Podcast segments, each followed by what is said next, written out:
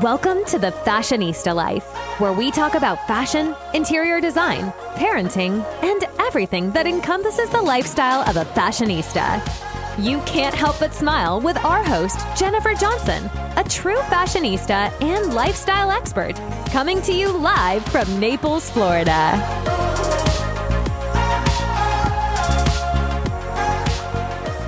Hi, friends, and thanks for listening to the Fashionista Life brought to you by True Fashionistas. I am your host, Jennifer Johnson. And at True Fashionistas, did you know you can shop, sell, and look fabulous? Today, we welcome into the studio Dr. Kiran Gill. Hello. Hello. It's great to have you back in studio. That's awesome to be back. I'm going to let listeners know exactly what you do. So, Dr. Gill is with Naples Aesthetic Institute, and she's a board certified plastic and reconstructive surgeon with a specialty fellowship training in aesthetic surgery of the face, breast, and body. I got it right this time. she is one of the only female plastic surgeons in Naples. She has garnered the respect of her patients, colleagues, and community, and her professional integrity, compassionate care, precise surgical techniques, and creative innovation, along with her passion for style, artistry, and beauty, has quickly elevated her into one of Naples' premier plastic surgeons. Thank you. That is just amazing. It's I, it's been an awesome ride for sure. I think it's so great. One of the only females here. And like we if you guys had listened to the first podcast that we did, we talked about your journey and how you got here and yes. you were originally interested in architecture and and design and all that. And this is where it has led you. Yes. And it's, it has been an awesome experience. And I think, you know, not everyone loves what they do for their job, mm-hmm. but I love it. That's so, so great. It's been wonderful. And you're an architect of, you know, the face and the body. Yes, for when, sure. You know, that's creating what people are asking me to create within mm-hmm. reason, of course. within reason. And we'll talk about that. Yes. We definitely will. So we're going to talk about some questions that we've received from some listeners, and maybe you have some that we can fill in with as well that, sure. you know, maybe our listeners haven't asked. So the first one is around tummy tucks. Got it. Okay. So everyone wants that, you know, flat stomach. And when's a good time to have one? And the one thing that I heard over and over and over again kind of surrounds, you know, can I gain that weight back? And it also goes into the second question, which was about liposuction. Right. So if I have a tummy tuck with liposuction, can I gain that weight back there or is it just going to go somewhere else? Got it. So the first question is when's a good time to have it? Mm-hmm. Um, I, I definitely think after children. So, um, you know, some women gain and lose weight prior to having kids, but I think the most common time is after children mm-hmm. because sometimes that skin doesn't bounce back. And so patients who request tummy tucks, um, you know, they have lost the weight after pregnancy. They're trying to work out, but for some reason that skin of the lower abdomen doesn't get is not improved. Mm-hmm. And so tummy tuck is the best procedure for that because in addition to removing the skin, you tighten the muscles that separate during pregnancy. Oh. So sometimes we forget wow. about that part, right? It's not just the skin, but as oh your gosh. as your belly grows, your muscles separate. So so tightening those muscles, getting rid of the extra skin can get you to a flatter abdomen. And as you mentioned, sometimes we include liposuction mm-hmm. if someone needs it. So you actually go in and it's not it's at that point it's not just cosmetic then. You're repairing the muscles. So Yes. I mean, partially it's cosmetic, but I do have a lot of patients that have benefits from tightening those muscles. So, you know how your trainer always says mm-hmm. if your mm-hmm. abs are strong, your back won't hurt. Right. So even in my personal experience, my back pain went away when I when I did it. And that oh, wasn't wow. the reason I had a tummy tuck, but my lower back pain from not having that stability of the core mm-hmm. after children really improved. So that was a nice surprise for me that I can share with my patients, you know, that says, right. hey, if your muscles aren't tight and we can tighten them, that may be an added benefit mm-hmm. from having the tummy tuck. Wow. Yeah. So if they do it with liposuction, yes. Okay, which goes into my next question. Will I gain weight back there? Now, you know, if providing I follow a sensible diet, meaning I'm not gonna, you know, how does that look? So can I gain it back? yes. So the question is yes. Um, when we are born, we have a certain number of fat cells. And as we grow through puberty, those fat, the number of fat cells increase. Mm-hmm. At some point during puberty or during adolescence, those fat cells, you're not creating more, but as you gain and lose weight, those fat cells big, get bigger and smaller.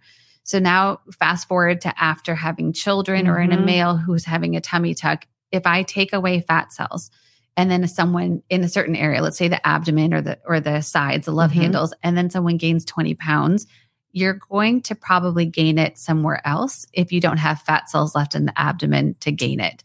So Oh. if before a tummy tuck, that is the place that you gained weight, and then you gain 25 pounds afterwards, it may go to your arms, it may go to your legs because I've taken away the fat cells that are in the abdomen or in that love handle area.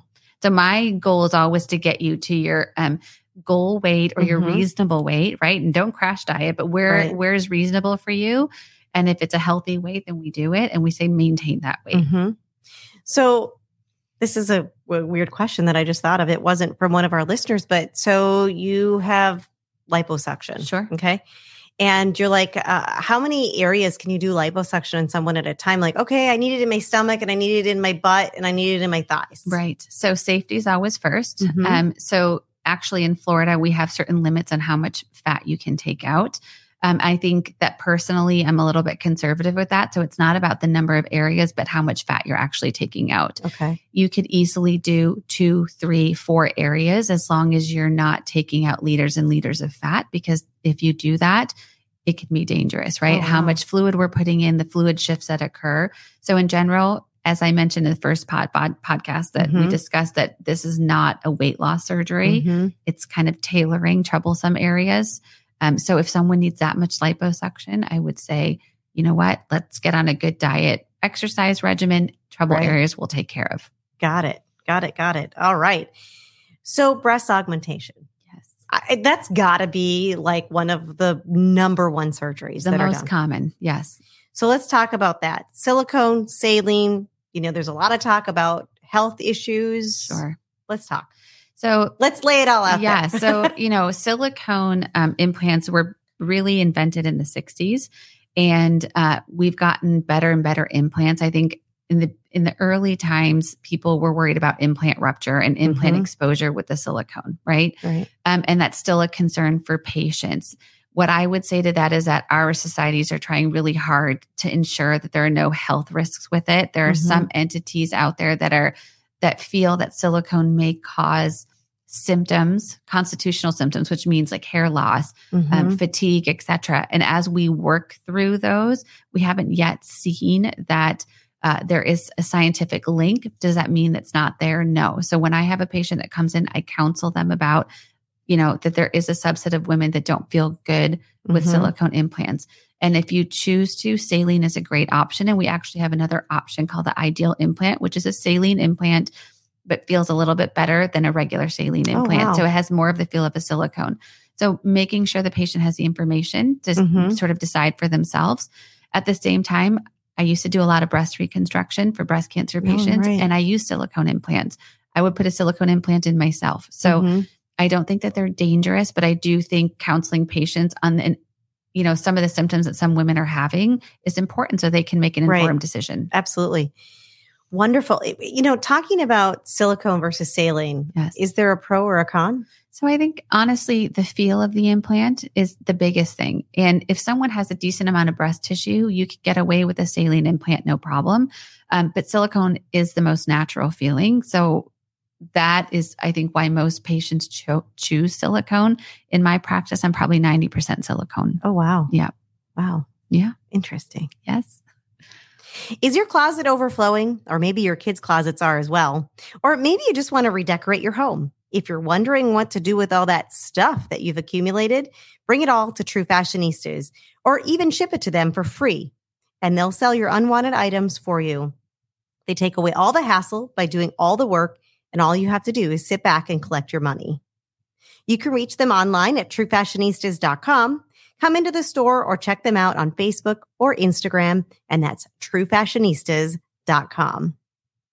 All right, friends, we are back with Dr. Kiran Gill, and she is with Naples Aesthetic Institute, and we are dishing all about plastic surgery. All about it. All about it. All right, so let's talk about the face. We've talked about the body, Yes. eyelids. Or what is the number one thing that you see done on a face? I mean, I've heard a lot of people as they get older, they do their eyelids. Yes. So I think um, eyelid surgery and facelift surgery are probably the most common. Um, I have an oculoplastic surgeon that works with me, Dr. Nadia Chasm. So she does wonderful work. uh, upper eyelid lifts, lower eyelid lifts to Mhm. really rejuvenate that eye area. Um, probably is the most common if you look nationally. Um, with Botox and fillers, I think that's probably changed the landscape of facelift surgery. But as I mentioned in the last podcast, lower face and neck, so Mhm. the jowls and the neck, really, we don't have anything great for it. So um, both both procedures can look very natural. I think that is the one uh, part of the body that people are the most concerned with not looking natural because you can't hide that, right? Right. So, um, but it's a very it's a very satisfying procedure for someone who is a good surgical candidate for it, especially if they have natural results. Got it. Yeah.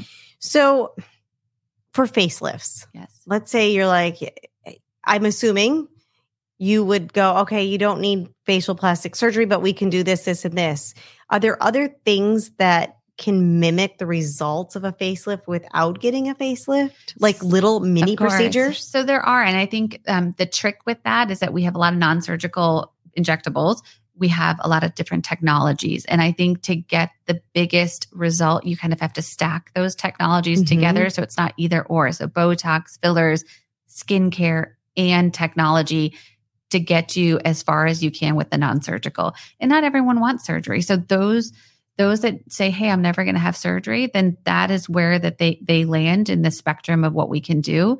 So maybe doing Ultherapy treatment or radio frequency treatment of the lower face in addition to Botox and fillers can get them maybe 30 to 40% there. What are those two procedures you just talked about? So, radio frequency. So, all of the non surgical skin tightening, there's a lot of different modalities. So, Ultherapy is ultrasound based Mhm. tightening.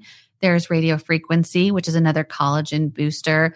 There are lasers that can tighten, and all of those um, tightening techniques try to induce collagen, which is what we Mhm. lose as we get older, right? Um, obviously, it's not going to replace what I can do with the muscles of the neck, you know, the the sort of structural face of the structural portions of the face, but they can get you a really good result as long as you know that it's not going to do what surgery does. But Right. like I said, a lot of people land there, and I think it's very reasonable.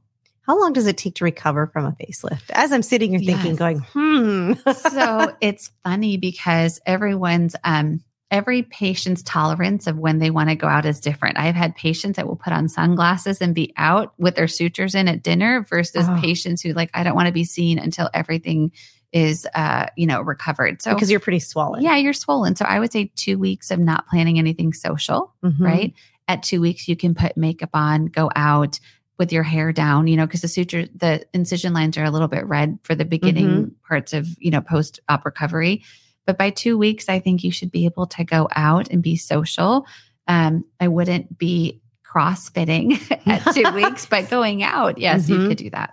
But no workout. No and workouts, go like four weeks, I used to like to say. So, what is your most asked for surgery, most requested?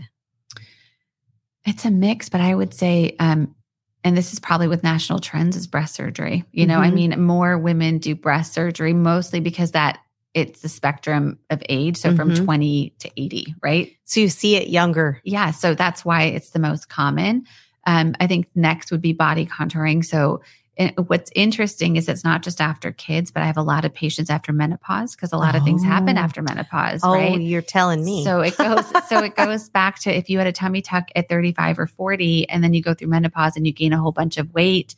Hey, now I want arms or you know, I want to have liposuction of my arms or mm. my thighs or my breasts have dropped or have gotten bigger. So I have a lot of patients who have had implants, you know, when they were younger and then they go through menopause and their breasts get larger and they say take them out. Let's do a lift. I don't want these anymore. They're too big for me. So it's it's interesting. Oh. It's interesting what a woman goes through in their Mhm. life and their priorities change a little bit. you mentioned uh, lipo or or you know arms. Sure. Can you really like I you know like when I do the pageant wave? yeah. Or like when my my son grabs my arm and Yeah. Said, "You did that to me, my friend. Thank you." I, I mean, it's I remember you know even ten years ago Yes.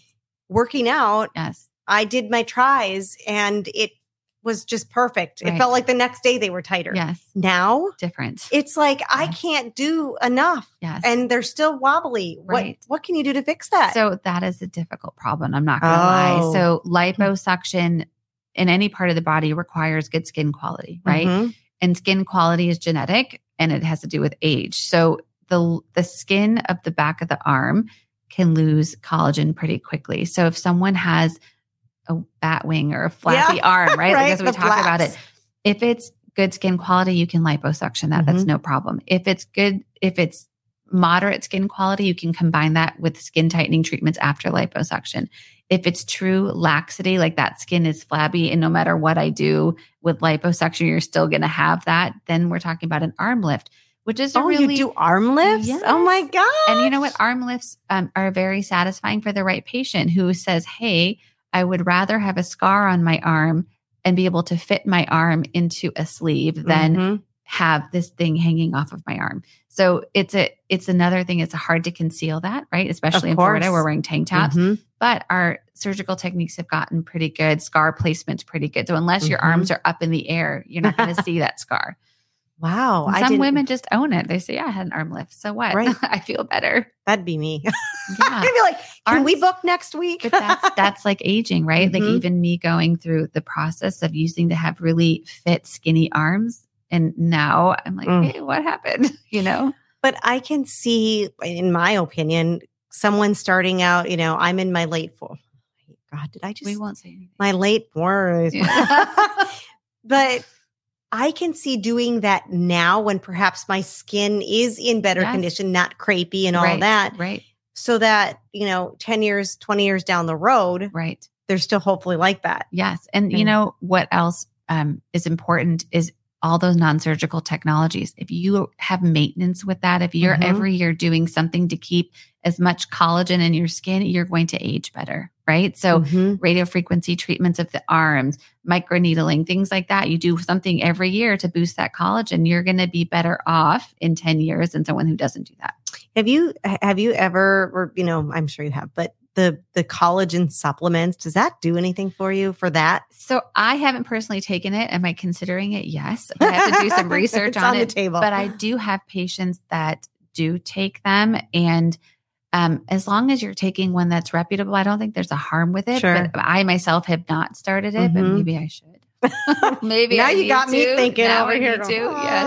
"Oh." Well, you think about your hair's getting thinner, your nails don't grow Right. as fast, you know, Mhm. like where skin loses some of that elasticity. So maybe we all need to take Ah, it. I'm, I'm considering it now.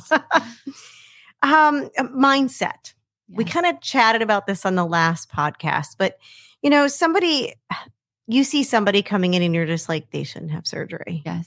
I- I know we talked about you would be vocal about that and Yes. everything, but going into having a cosmetic procedure with an open mind and not thinking it's going to make you skinny and Right. and I- what do you say to your patients? So, um, I think that's part of the interview process. They're interviewing me, but I'm also interviewing them, right? Mhm. And one of the most important things is making sure and understanding that your patient has realistic expectations and setting those expectations. I think that's the most difficult part of my Mhm. job. It's not operating because I love to operate and I'm I'm technically skilled at it, but making sure that you understand expectations and the patient understands where we're going to end up. Mhm. I think that's the most difficult thing to navigate in plastic surgery.